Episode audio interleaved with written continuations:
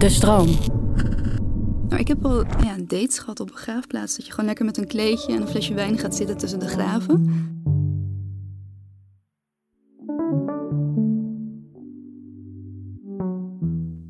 Het is onvermijdelijk. Het leven. Het leven is maar tijdelijk.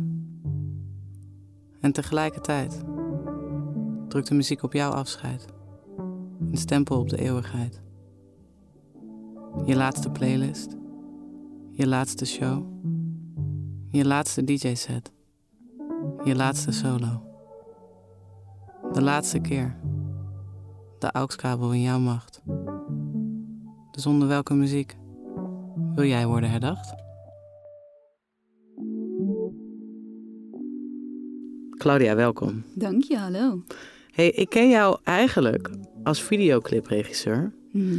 Eh, onder andere ehm, heb jij als allerlaatste videoclip die je ooit in je carrière tot nu toe hebt gemaakt. eh, Breng me naar het water van Marco Bassato gemaakt. Ironisch genoeg een uitvaarthit. Ja. Vanwaar de carrière switch naar Deaf Awareness Coach? Ehm, ja, ik was een paar jaar werkzaam als videoregisseur. Eh, en dit was dan inderdaad mijn laatste clip die ik maakte voor Marco Borsato. Wat ook wel echt over de dood ging, het nummer. En dus ook de video. Ehm, en dat moment had ik mijn platform A Course in Dying al. Dat was in 2016. En ehm, ik weet nog dat het maken van die video... En zeker zo'n grote productie, dat is echt een soort van circus... waar zoveel mensen bij betrokken zijn... En ehm, tegelijkertijd was ik dus net begonnen met A Course in Dying, waar ik ook cemetery reviews voor maakte, dus re- recensies van begraafplaatsen. En vlak nadat de clip af was, eh, liep ik op een begraafplaats in Haarlem. Een hele kleine, mooie begraafplaats met allemaal oude graven. Ik was een beetje aan het kijken naar de geschiedenis van die plek en foto's aan het maken om een, een blogposter over te maken, een review. En eh, dat moment dat ik daar rondliep, gaf me zoveel meer voldoening en rust in vergelijking met het maken van die videoclip, wat echt zo'n gigantisch grote productie was, waar ook heel veel stress bij gepaard ging, dat ik voelde van, ik denk dat ik echt nu me volledig wil focussen op dit platform over de dood en dat echt op wil gaan zetten en daar iets groters van wil maken. Eh, ook omdat ik het onderwerp natuurlijk heel erg belangrijk vond. En ik wel voelde dat ik daar dus ook heel veel, heel veel voldoening zelf uit haalde op dat moment. Mhm. Ja, maar dan kan ik me ook voorstellen als je zo'n grote productie voor een van de grootste eh, muzieksterren van Nederland maakt, dat je dan, en het dan nog niet voelt, dat je dan ook wel gaat twijfelen of dat het wel is voor je. Ja, klopt, klopt. Ja.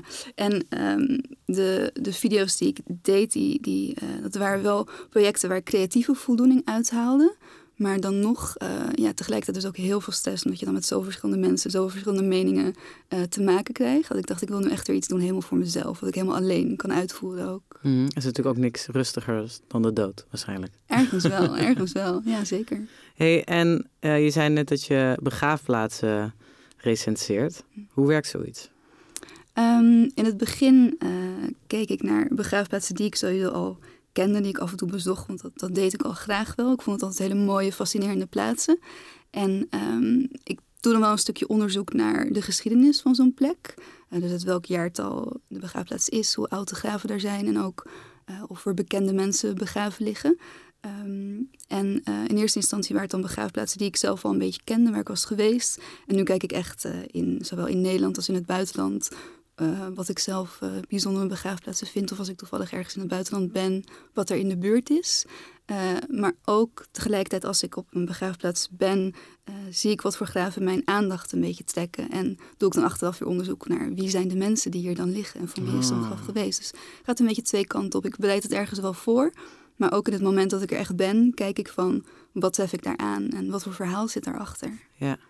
Hey, en kijk je dan meer naar dat gewoon uit vanuit alsof je een geschiedenisboek aan het lezen bent naar een begraafplaats? Of gaat het dan ook heel erg over alsof je er zou willen liggen? Maak je ook een review alsof, alsof mensen kunnen besluiten aan de hand van jouw reviews? Oh ja, op deze begraafplaats zou ik wel willen liggen. Ik, ik denk dat ik sowieso wel eh, mijn eigen keuze al maak in, in de reviews die ik doe. Dat het allemaal wel begraafplaatsen zijn die ik zelf ergens heel mooi en bijzonder vind. Dus ergens wel begraafplaatsen die ik dan aan zou kunnen raden, inderdaad. Het is niet zo dat ik er echt een soort van sterrenrating voor geef. Van deze krijgt acht sterren en deze was, eh, was zo mooi en zo goed. Ehm, maar het is ook een beetje om mensen inderdaad te inspireren van... hoe zie je dat zelf voor je? Als je begraven zou willen worden, is dit dan een plek waar je inderdaad zou, zou kunnen of willen liggen? En, eh, Zou jij begraven willen worden? Zeker weten. Ja? Ik ben echt zo'n zakker voor begraafplaatsen. Ik, ik kan niet anders.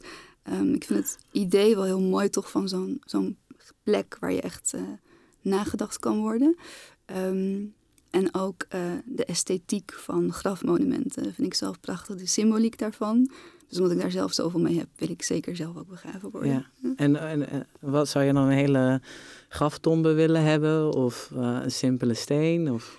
Eh, ik wil een grafsteen in de vorm van een zwarte zittende Egyptische kat. ik heb zelf een zwarte kat. Eh, dus het is een beetje een ode dan ook weer aan hem. Hij is nu al 17 jaar in mijn leven. Het belangrijkste persoon slash dier in mijn leven. En dat als grafmonument, dat leek me heel mooi. En ik heb het zelf dus ook nog nooit gezien dat iemand zo'n grafsteen had. Ja, Dus Behalve is er waarschijnlijk wel ergens, nou precies dat Mhm. inderdaad. Ja. Maar nu op, op hedendaagse begraafplaatsen niet. En dat lijkt me een mooi, een mooi beeld dat ik daar dan bij heb. wat vind je de mooiste begraafplaats in Nederland? In Nederland eh, is het Westerveld in Driehuis. Oké, Dat is een begraafplaats die ook heel erg eigenlijk niet Nederlands aandoet. Want het is een beetje een heuvellandschap. Dus je hebt al het idee dat je niet per se in Nederland bent door de, de ligging en de natuur ook. Eh, sowieso zijn veel begraafplaatsen ook echt hele mooie plekken natuur. Omdat er Ja. heel veel hele mooie bomen staan, heel veel mooie planten. Eh, daardoor ook nog een extra soort van rustgevende plek. Eh, en ook een plek waar je echt ziet dat het leven constant in verandering is. Ook door de seizoenen. En dat zie je daar ook heel erg. en ook alle- door de verschillende grafstenen. Dat ook, ja. Ja. En, in Westerveld zijn ook heel veel mooie grafmonumenten. Ja. Ik vind het altijd leuk. Ik vind het ook leuk om naar begraafplaatsen te gaan. Vooral omdat ik er zo rustig van word. En ehm, Heb jij een favoriet? ja, ik vind Zorgvliet heel mooi. Is misschien een beetje standaard. Nee, die is ook heel gaaf. Maar die vind ik echt prachtig. Het is ook heel makkelijk eh, naartoe te gaan. En er is er eentje in... heet- vlakbij Amstelveen. eh, bij, en daar heb je de oudste, volgens mij, van Nederland. Het is een Joodse Oude begraafplaats. Joodse begraafplaats, ja. En Je bedoelt niet die bij Oude Kerk aan de Amstel. die. Haim, ja, die is prachtig. zo, Ja, ja. die is echt uit 1300 Echt of zo, middeleeuwse? Ja. eh, grafsteen heb je Die daar is echt prachtig. Ben een keer Ja. met de boot ging ik daar een keer aanleggen. En opeens stond, stond ik daar. En toen werden we eigenlijk weggezien, want je mocht er niet aanleggen. Toen Hm. zei ik, wat is het eigenlijk? Ik zei, dit is de oudste begraafplaats van Nederland. Ik zei, Ja. nou, mag ik even kijken? Ja. Dus ben ik even gaan kijken. Het was echt prachtig. Ja. Maar wat, ik vroeg me af, wat dan jouw ehm, vreemdste is wat je ooit op een begraafplaats hebt gedaan. want je, je houdt van picknicken op ja, begraafplaatsen. ja, dat komt dan misschien wel in de buurt. Of, of een date op een begraafplaats heb ik ook wel gehad. En dan inderdaad een soort van romantisch picknicken. Ehm, maar ik heb wel ja, dates gehad op begraafplaatsen. Dat je gewoon lekker met een kleedje en een flesje wijn gaat zitten tussen de graven. En heb je het dan ook over de dood? vreemdste, tussen aanhalingstekens.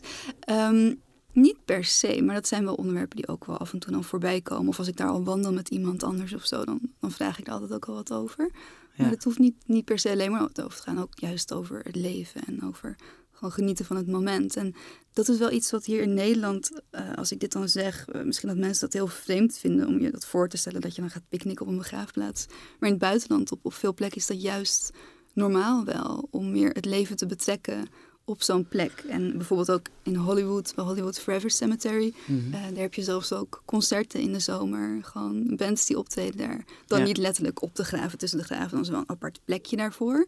Maar zo krijgt zo'n begraafplaats toch een heel andere bestemming. En ehm, je daar bevinden en gewoon een middagje lekker ergens liggen, een boekje lezen op een begraafplaats. Dat is eigenlijk helemaal niet raar.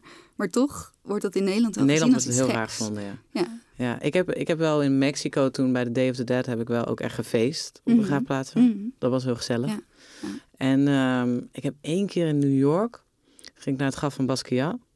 En eh, het was ook heel koud. Het was echt er lag enorm veel sneeuw. Er lagen daar echt, het was prachtig. Was in Brooklyn, was dan een begraafplaats. Het was echt prachtige grafstenen waren daar. En Basquiat was heel klein. Heel Hm. klein grafsteentje, want hij was natuurlijk hartstikke blut toen hij overleed. Ja. En toen lagen de gummy bears op, eh, op die steen. En toen heb ik er één op Heb je er een gegeten, ja? Omdat ik dacht, misschien is het wel een edible. En dus het past wel in, het past wel in, eh, in de... In, in- Ja. ja. ik vond het wel een mooie ode aan Basquiat. Zeker. En gebeurde iets? Nee, het was geen edible. Het was gewoon een gummy bear die daar waarschijnlijk al maanden in de regen lag te verpieteren. maar ik leef nog, dus is Mooi ritueel wel, ja. Ik was wel bang dat hij me misschien zou komen, eh, komen spoken. Nou, Maar toen dacht ik, nou, als ik door één geest Ja, wel dat is gesproken toch word, is wel door precies. Is hem. helemaal niet erg als jij dat zou doen, volgens mij. Hey, zullen we naar het eerste liedje gaan luisteren? Laten we dat doen. Ja. Ehm, voordat we daarna gaan luisteren, Hm.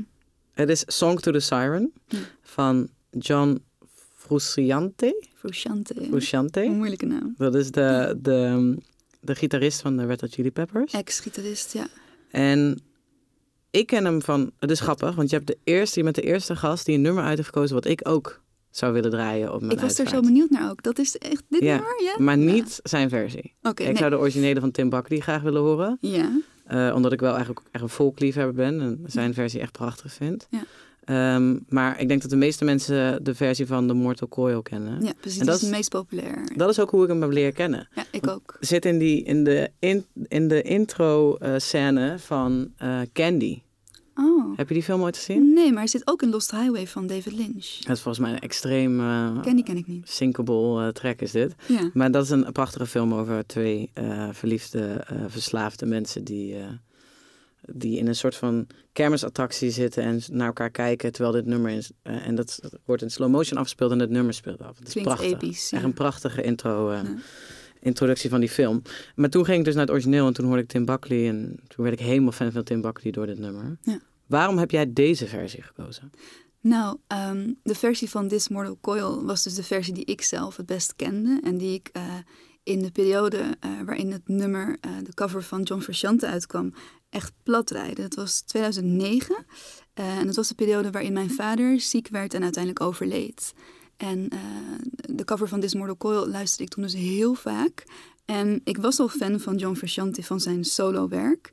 En toen bracht hij het album The Imperium uit, waar deze cover dan weer op stond. En dat voelde echt een soort van cadeautje voor me. Een soort van iets waar ik dan weer extra kracht uit putte. En ik ben het wel met je eens dat het misschien niet de mooiste cover van het nummer is. Want ook de stem van John Frusciante is wel is heel hoog en heel specifiek. Dat is heel eerie. Heel eerie, maar omdat hij het dan toch is, ja, het deed me zoveel. Eh daarom heb ik toch deze versie gekozen ervan. Ja, en hij bracht het natuurlijk meteen uit, of uit in een periode dat jij het ook echt nodig Ja, had. exact. Het Ja. nummer betekent al zoveel voor me. En dan dat hij het nog een keer voor mij zong, soort van. Dat was echt Ja. eh, heel, ook heel mooi toen. Ja. Hoe oud was je toen?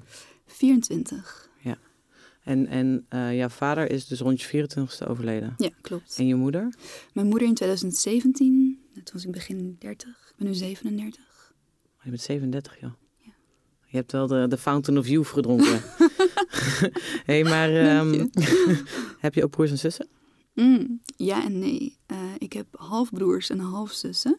Oké. Dat waren er tien, dat zijn er nu nog maar acht. Twee zijn overleden. En eh, het, het verhaal is ook dat mijn vader was al heel oud toen ik werd geboren. Hij was 58. Eh, dus ik had altijd al een oude vader. En ik wist dus ook ergens van hij gaat niet zo oud worden als de vader van vriendinnetjes van me en zo. Dus ik was op jonge leeftijd al wel bewust van zijn naderende dood dan ergens.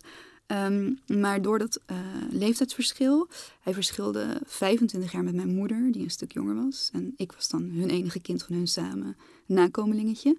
Eh, door dat leeftijdsverschil heb ik broers en zussen die allemaal veel ouder zijn dan mij. Waar ik ook niet mee ben opgegroeid. Ik ben eigenlijk als enigst kind opgegroeid. Eh, dus eigenlijk met al die broers en zussen heb ik nooit heel veel contact gehad. Plus de familie lag al een beetje uit elkaar, waren veel ruzies en dingen. Dus het voelde altijd al een soort van ver van mij verwijderd.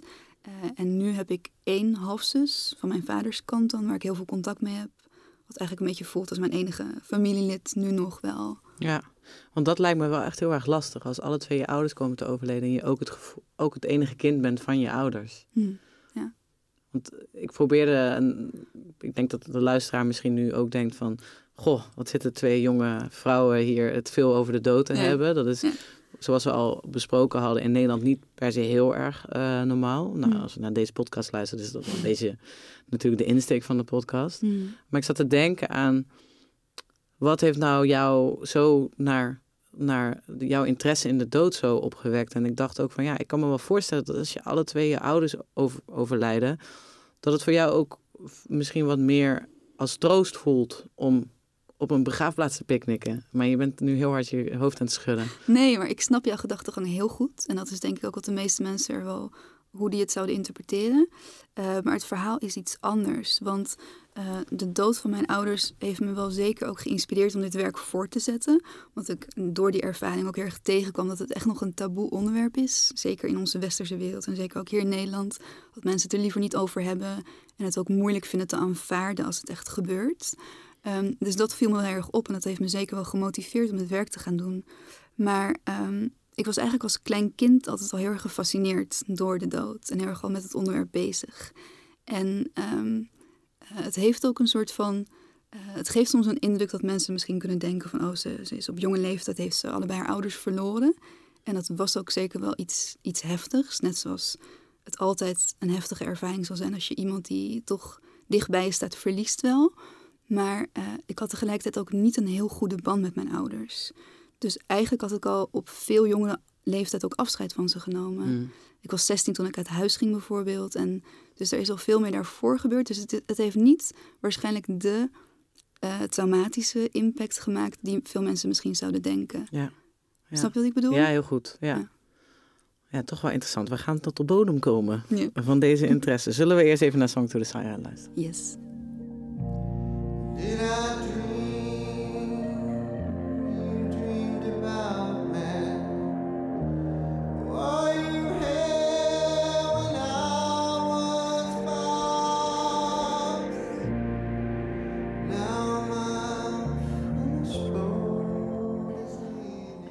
Claudia, Ja. vertel eens. Wat voel je als je dit nummer hoort? Mm, het, het heeft echt iets ongrijpbaars voor mij. Ehm, het is een, een heel rustgevend nummer wel. En eh, ja, het, het connect echt op een soort van dieper niveau, een diepere laag ook weer van waar het leven eigenlijk om gaat, waar de liefde om gaat. Wat ik me ook bedacht, het zijn ergens allemaal liefdesnummers wel die ik heb uitgekozen. Ook deze natuurlijk eigenlijk. Mhm. Maar bijna het soort van bezingen van een, een, eh, een hemelse goddelijke liefde ook. Ja, want als je naar de, naar de tekst wat ik alleen al de, de eerste zin is zo prachtig. Long flown on shipless oceans, I did all my best to smile. Hm. Zo'n prachtige Hm. metafoor voor het, voor het leven. Want Ja. ik, ik heb mijn best gedaan. Ja. Het lijkt wel alsof het een, eh, alsof dezegene op een, op een zeilboot zit naar de volgende plek. Ja, precies. Ja, echt een, een overgang. Ja, en, ja, en ook de Should I stand amid the breakers or should I lie with death my bride?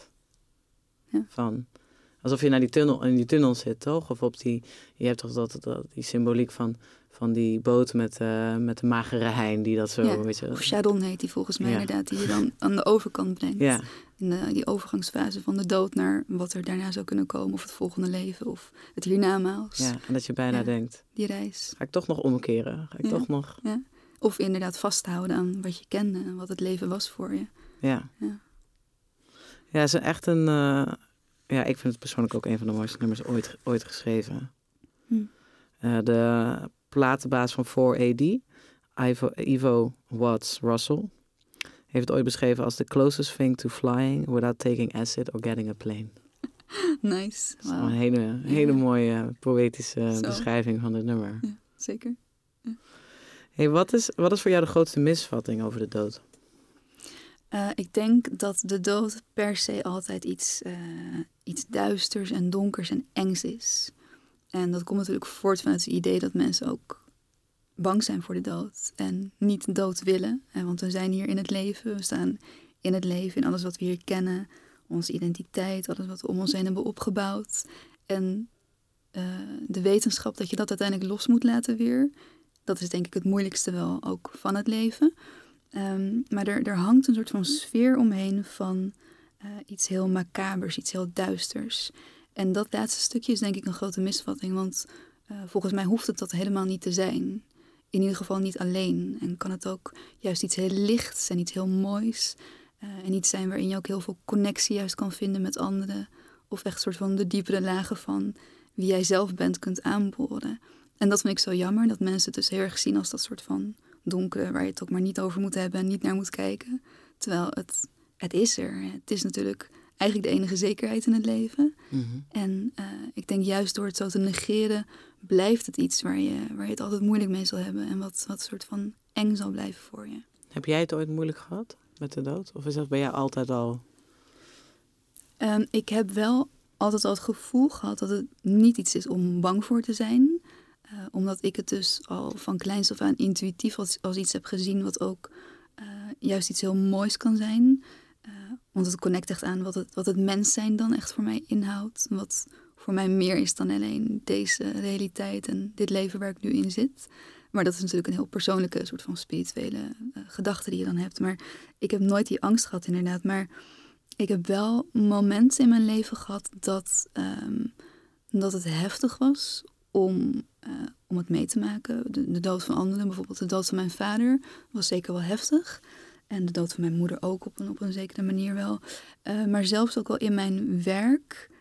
Um, ik, ik doe het natuurlijk nu al een tijdje dat ik echt uh, continu met de dood bezig ben en erover schrijf en allerlei soorten content voor maak en mensen probeer te inspireren ermee. Maar tegelijkertijd krijg ik daardoor ook heel veel verhalen van andere mensen door van hun ervaringen met de dood. En soms ook mensen die mij mailen met hele, hele lappe tekst over wat ze hebben meegemaakt erin en zo. En dat gaat dan soms wel ver en daar moet ik ook wel mijn grens in aangeven. Maar er is ook een moment geweest dat ik. Um, dat ik wel even ben gestopt ook uh, met het platform, met de Course in Dijn was dat toen nog, volgens mij in 2017. Um, omdat er toen in een heel korte periode drie mensen overleden, uh, met wie ik ook in contact was, ook om ze bijvoorbeeld te interviewen voor mijn blog. Die binnen een paar maanden achter elkaar allemaal overleden. Dat ik dacht van, het komt nu allemaal zo dichtbij. Ik ga het even loslaten, ook voor mezelf, om even weer de energie te vinden om er weer. Uh, Waren zij ziek of wisten zij dat ze dood zouden gaan? Of was was gewoon. Nee, dat was heel onverwachts. Uh, de, e de eerste was um, Frank Stadik, uh, Nederlandse dichter, die onder andere de Eenzame Uitvaart heeft opgezet. Mm -hmm. De um, Eenzame Uitvaart is. Misschien kun je dat even uitleggen voor de luisteraar. Eenzame Uitvaart is een, is een organisatie in Nederland voor mensen die geen nabestaanden hebben.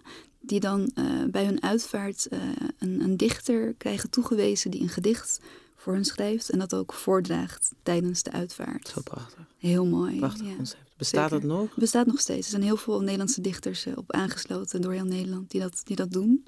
Ja, en ik had met hem een afspraak ingepland uh, om hem te interviewen voor Akkoord en Dijk, om hem te vragen naar zijn ideeën over de dood. Want zo begon mijn platform een beetje dat ik zelf mensen interviewde over hun omgang met het onderwerp.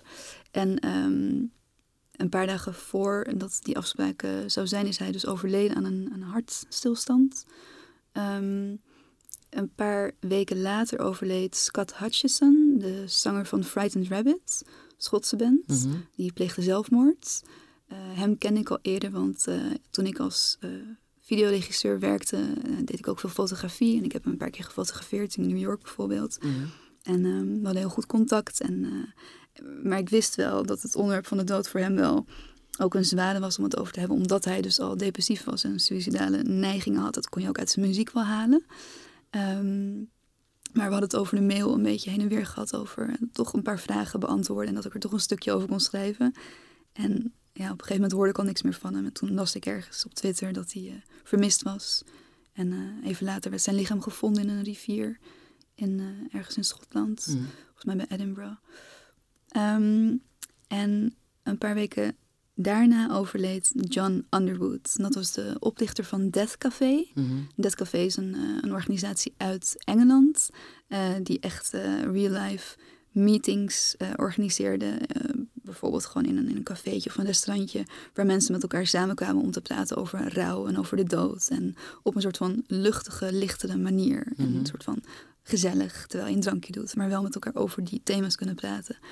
En met hem had ik heel veel contact um, toen ik mijn platform begon al. Want hij inspireerde me ook heel erg met zijn werk. Mm -hmm. Ik zou hem ook interviewen inderdaad. En uh, uh, hij kreeg uh, acute leukemie en overleed binnen een paar weken. Jeez. Dus dat kwam allemaal zo dichtbij. Ook omdat het toch mensen waren die ik ergens ja, ook zou spreken over, over de dood. Ik, um, ik heb wel eens gedacht bij deze podcast van, oh, we met mensen over de dood aan praten. En wat als er nou iemand komt te overlijden en manifestatie en dat soort ongein. Waar je dan die soort van... Ja.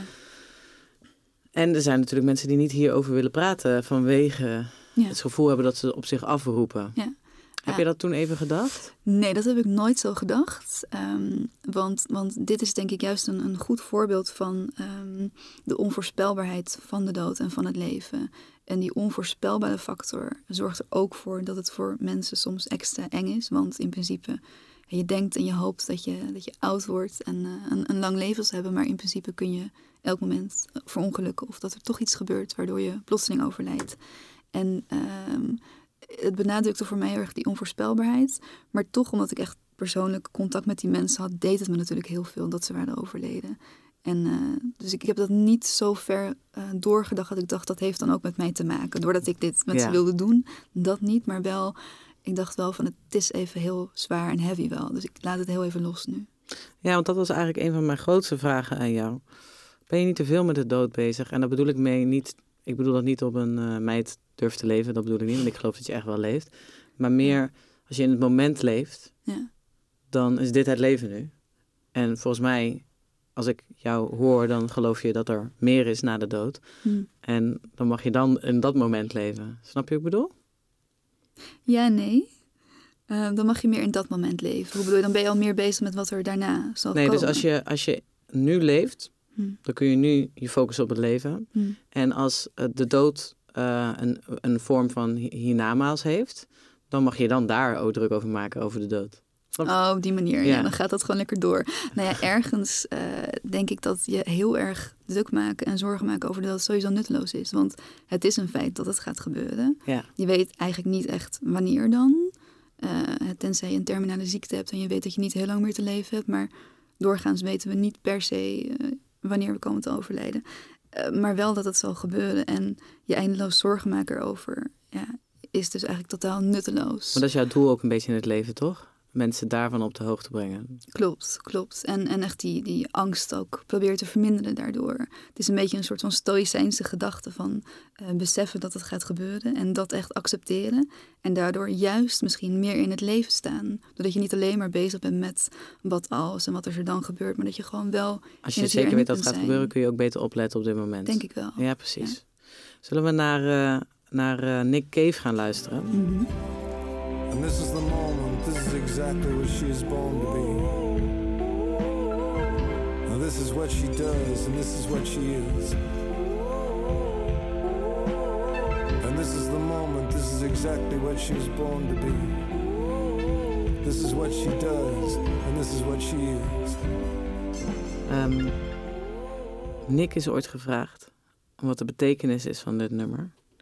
En hij heeft een brief gestuurd naar zijn fan. Die begint zo. Dear Lisa, there's a great danger in asking a songwriter to explain their songs. Or at least to make the assumption that their interpretation is in some way more valid or true than their own. This is simply not the case.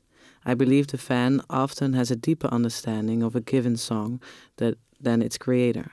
Sometimes I feel that I'm the last to know what one of my songs actually means. Sometimes they take my, many years to reveal themselves. With that in mind, as you have asked, I will tell you what I think is going on in Rings of Saturn. I only hope my answer does not diminish the value of this song for you.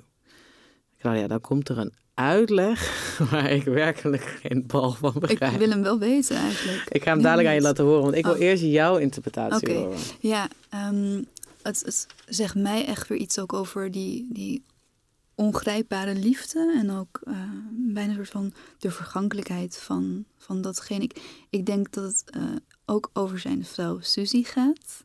Eh, hoe, hoe hij haar omschrijft, volgens mij herken ik dat er heel erg in. En ehm, hoe hij dan een soort van heel menselijke connectie transcendeert weer naar iets bijna bovennatuurlijks. Van- Ja. Ja. Weet je wat ik erin hoorde? Nou. Ik heb het natuurlijk geluisterd omdat jij mij dit gestuurd hebt. Ja.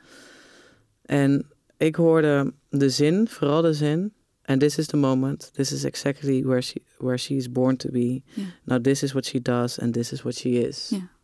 En het voelt dat ja, het pad wat jij aan het bewandelen bent, het voelt alsof het de bedoeling was dat jij dit ging doen. Ja, alsof het het lot is echt. Ja. Ja. Heb je dat gevoel ook? Ja, zeker, zeker. En misschien ook wel dat dit soort nummers dat dan ook een beetje conformeren weer. Dat gevoel, dat dat het naar boven haalt ook. Zeker. Was het echt een keuze voor je om dit te gaan doen? Dit werk, Ja. dat is een goede vraag. Ehm, misschien ergens, nou ja, ergens wel, maar eh, omdat ik er altijd al zo mee bezig was wel voor mezelf. Dat het onderwerp me altijd al zo fascineerde. Ook misschien wel iets heel eh, vanzelfsprekends toch.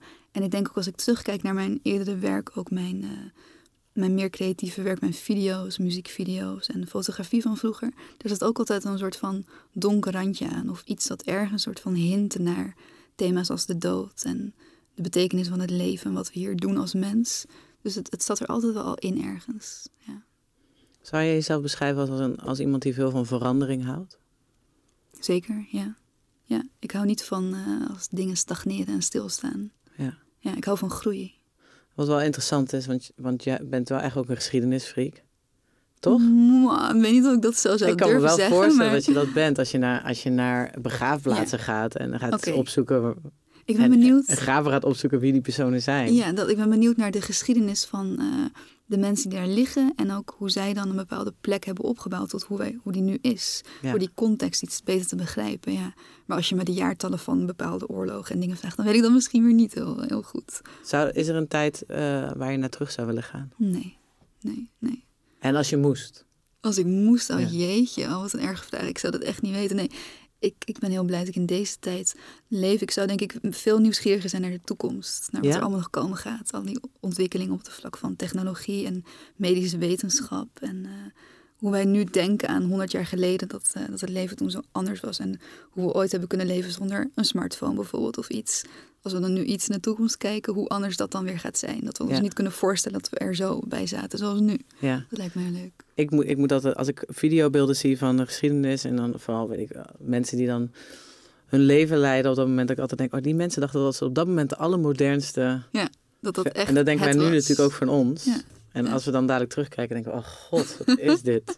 Ja, middeleeuwse praktijk hier. Ja. Ja, want als ik nou toch wel naar je esthetiek kijk, dan is dat toch wel heel. eh, Mm. Je hint toch wel naar een soort van gotische tijden daarin. Ja, ik, ik speel wel met die symboliek een beetje inderdaad. En Ja. misschien komt het ook doordat ik eh, lichtelijk katholiek ben opgevoed. Dus ik had altijd wel al iets met soort van gotische symboliek, ook vanuit de kerken dan en zo.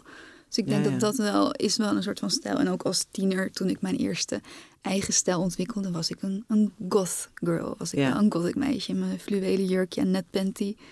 Dus dat is wel een klein beetje blijven hangen, denk ik. Dat soort van donker romantische in mijn esthetiek. Ja, en tegelijkertijd probeer ik ook wel weer in het werk wat ik dan nu maak eh, met de dood en zeker ook mijn cemetery reviews, dat ik eh, het cliché van het hele duistere probeer te doorbreken met heel kleurrijke foto's en kleurrijke video's. Dat Ja. het niet alleen maar dat grimmige zwart-witte donker is. Ja, en Dus- ik denk ook het cliché daarbij hoort vaak voor mij is die de, de, het, het mysterieuze heel erg aandikken. Hm. Terwijl wat ik heel erg leuk vind aan, aan de, het werk wat ik van jou heb gezien, is dat het gewoon eigenlijk heel nuchter is wat je doet. En open voor interpretatie. Ja. En ik denk dat iedereen zijn eigen, eh, eigen ideeën daar rondom moet gaan ontdekken. Of dat dat juist een interessante insteek zal zijn. Dat mensen zelf op hun eigen gedachten komen wat het betekent voor ze, de dood. Wat betekent het voor jou? Ehm, ha.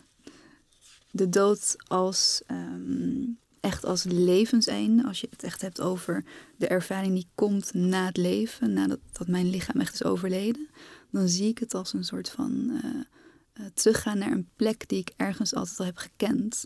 Dus het voelt heel eh, vertrouwd voor me en heel herkenbaar. En ook als iets waar ik dus niet bang voor hoef te zijn. Het voelt als een plek die, die potentieel zelfs heel mooi kan zijn. En ehm, het heeft ook voor mij heel veel te maken met wat bewustzijn dan bijvoorbeeld is. Eh, want ik zie niet eh, eh, hoe ik het leven zie.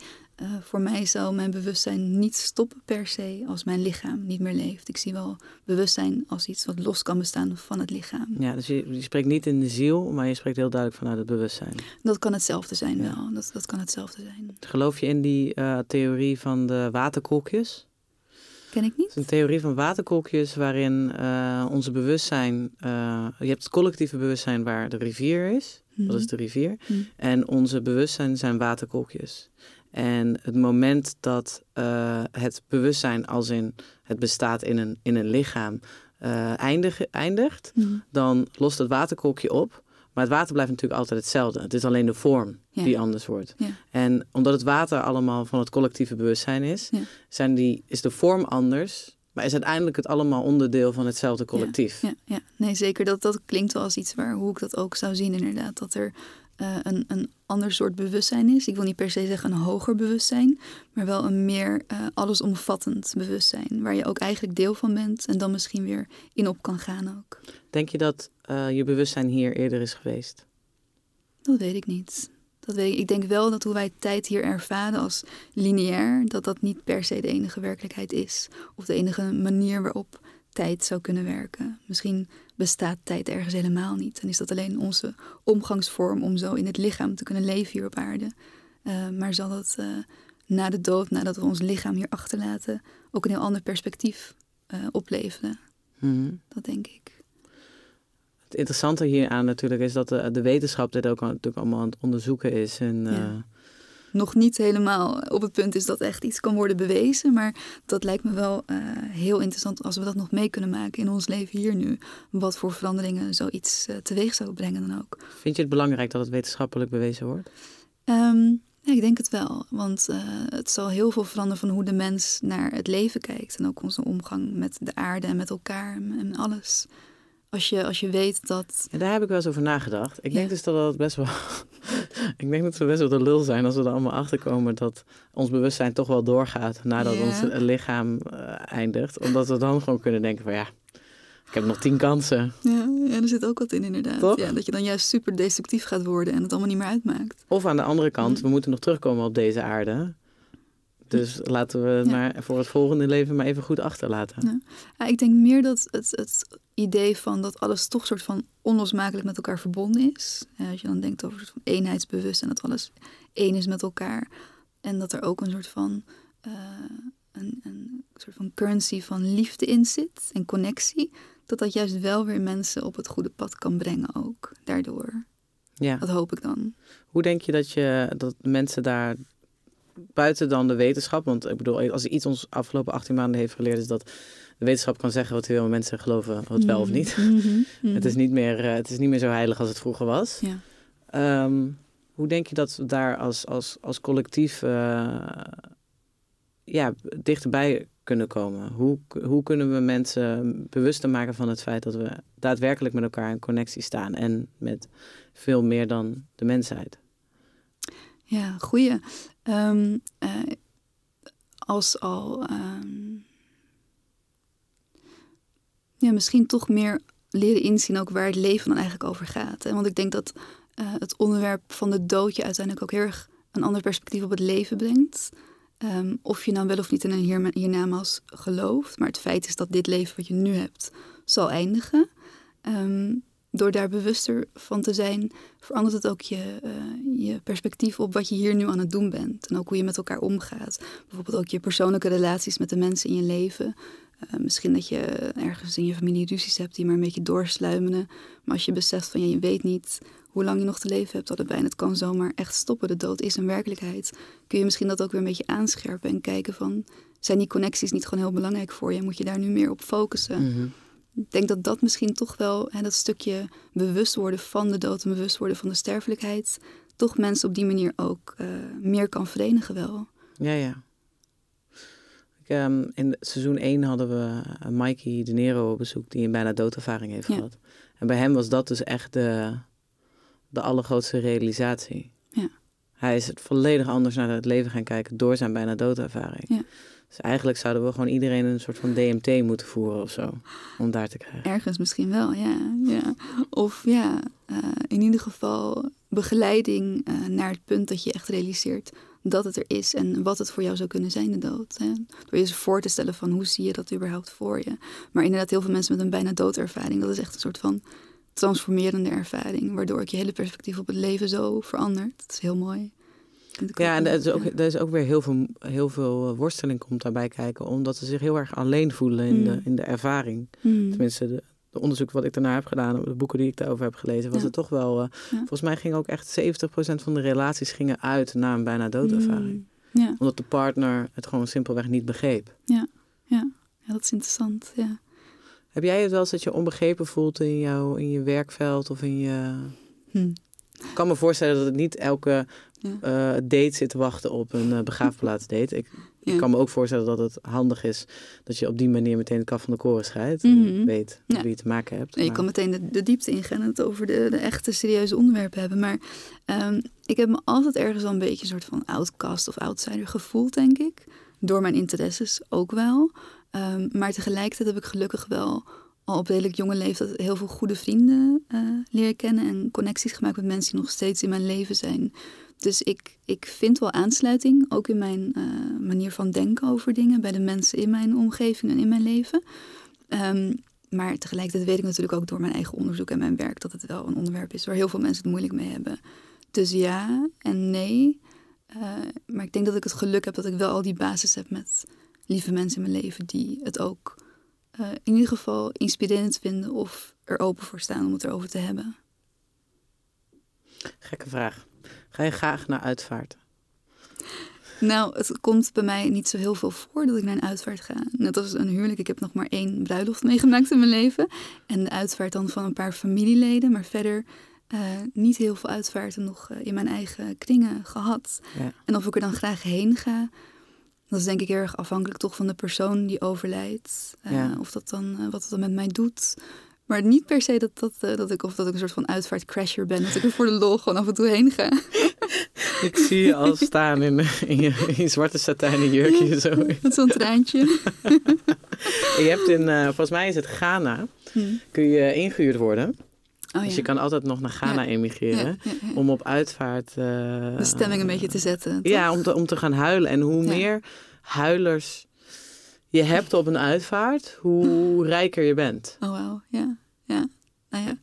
Ja, ik weet niet of ik dat dan ook weer echt leuk zou vinden eigenlijk hoor. Misschien om een keer te zien, maar om dat steeds te doen. Ja, ja. weet niet. Ga, nee. we zijn alweer bij het laatste nummer aangekomen. Ja. The Smashing Pumpkins. Hmm. Stand Inside Your Love. Yes. Vertel. Um, ja, dit nummer is denk ik wel het meest belangrijke voor me van alle nummers uh, die hier op mijn playlist staan. Um, ik was 16 toen het album Machine uitkwam van de Smashing Pumpkins. En uh, ja, dit was het nummer wat ik het, het mooiste vond van het album. Maar het album is, is heel erg. Uh, het heeft heel veel invloed gehad op mij toen. Um, ik was natuurlijk 16, dus een soort van tiener nog. het was een cruciale periode in mijn leven. waarin ik nog net thuis woonde. Maar, maar kort daarna ben ik uit huis gegaan. rond die periode. En het, het laatste stukje van wat ik me herinner dat ik nog thuis woonde en op mijn kinderkamer zat dan, um, was dat ik dit album echt plat draaide. En uh, ik putte er zoveel hoop en kracht uit. En ik was toen natuurlijk nog heel jong. En um, hij, Billy Corgan, boort behoorlijke esoterische en spirituele onderwerpen aan. Uh, zowel in de teksten als ook in de artwork van het album. Er zat een heel mooi boekje ook bij de CD met artwork van een Russische schilder. Vasily Kavanov heet hij. Uh, waar allemaal hele, ja, echt doordrenkt van de symboliek uh, was dat van alchemie en allerlei esoterische wijsheden. En ik kon dat allemaal nog niet erg duiden en ik, ik, wist daar nog niet veel vanaf. Maar dat heeft voor mij wel echt de deur geopend naar um, nieuwsgierig zijn naar, naar wat die dingen allemaal betekenen. En, Is dit de aanleiding geweest van jouw, jouw interesse in het, in het bewustzijn, het onderbewustzijn. Het heeft zeker aangewakkerd, denk ik. Ja, want ik, ik voelde een soort van herkenning dus erg wel met al deze onderwerpen. En het deed me, het resoneerde gewoon op een heel diep niveau met me. Uh, dus het zou best kunnen dat dit een beetje het, het, keerpunt is geweest. Dat ik me ook meer ging verdiepen in spiritualiteit. Uh, en in wat het leven en de dood inhouden. Ja, ja. Hm. Die Billy. Die Billy. Wat uh, de videoclip is ook prachtig. Ja. Ja, echt een, een Kan iedereen echt aanraden. Om, die videoclip is echt gewoon een bewegend kunstwerk. Ja. Uh, ook wat heel mooi is want ik keek hem nog even terug gisteravond. En aan het begin van de video staat een quote. En, die herinnerde ik me helemaal niet meer. Die staat ook verder niet uh, in het uh, albumboekje of iets. Maar het is een quote van Oscar Wilde. En het gaat zo. The meaning of love is greater than the meaning of death. Oh nee, the mystery of love is greater than the mystery of death. Ja. Ja, want is, death is eigenlijk helemaal geen mystery. Als je erover nadenkt. Nou, ergens wel, want we weten niet wat er gebeurt na de dood. Ja, oké, maar... We denken het of we hopen het, het is wel zeker. Weten. De dood als gebeurtenis is, is, zeker, ja. Maar ja, aan de andere kant, als je heel abstract gaat kijken, wat is dan de definitie van de dood? Over mooie begraaf, grafstenen gesproken, Oscar Wilde, ben je daar wel eens geweest? Nee. Ligt hij in Parijs? Ja, in Parijs, ja. met allemaal zoentjes. Oh ja. ja Iedereen doet lipstift op een kus en graf. Ja. Champagne natuurlijk. Ja. Hij vroeg om champagne op zijn sterfbed. Uh, ik krijg dit voor altijd, altijd, tot in de eeuwigheid. Wat ik ook heel mooi en ironisch vond, over nog één grafsteen, uh, is dat ik bij Zorgvliet was. En dat ik eerst bij Harry Mulisch ging kijken. Het was een hele saaie grafsteen, allemaal allemaal duivenpoep erop. En uh, niemand, niemand gaf om een, oh. iets om een van de grote schrijvers van de Nederlandse geschiedenis. Ja. Toen ging ik bij Annie M. G. Schmid kijken. stond oh, bomvol met pennetjes en knuffeltjes en bloemetjes. Toen dacht ik, ja, hmm. kan je toch misschien beter een kinderboekenschrijver worden. Als je heel je graag beter herdacht. Ja. ja, met allemaal kleurrijke pennetjes. Ik heb dat gaf laatst ook nog gezien. Zo snoezig. Ja. ja. Wat denk jij, wat hoop jij dat er gaat gebeuren? Na de dood. Mhm. Ja, dus dat is echt dat gevoel van thuiskomen op een plek die ik al ken. Ehm, maar ook dat je ergens een soort van uitzoomt. En dus dat je niet meer in je identiteit zit die je nu hebt in het leven. Dus je bent geen Claudia, geen diewertje meer. Maar meer uh, een soort van, en dat klinkt misschien heel abstract en algemeen, maar een, uh, ja, een soort van allesomvattend bewustzijn.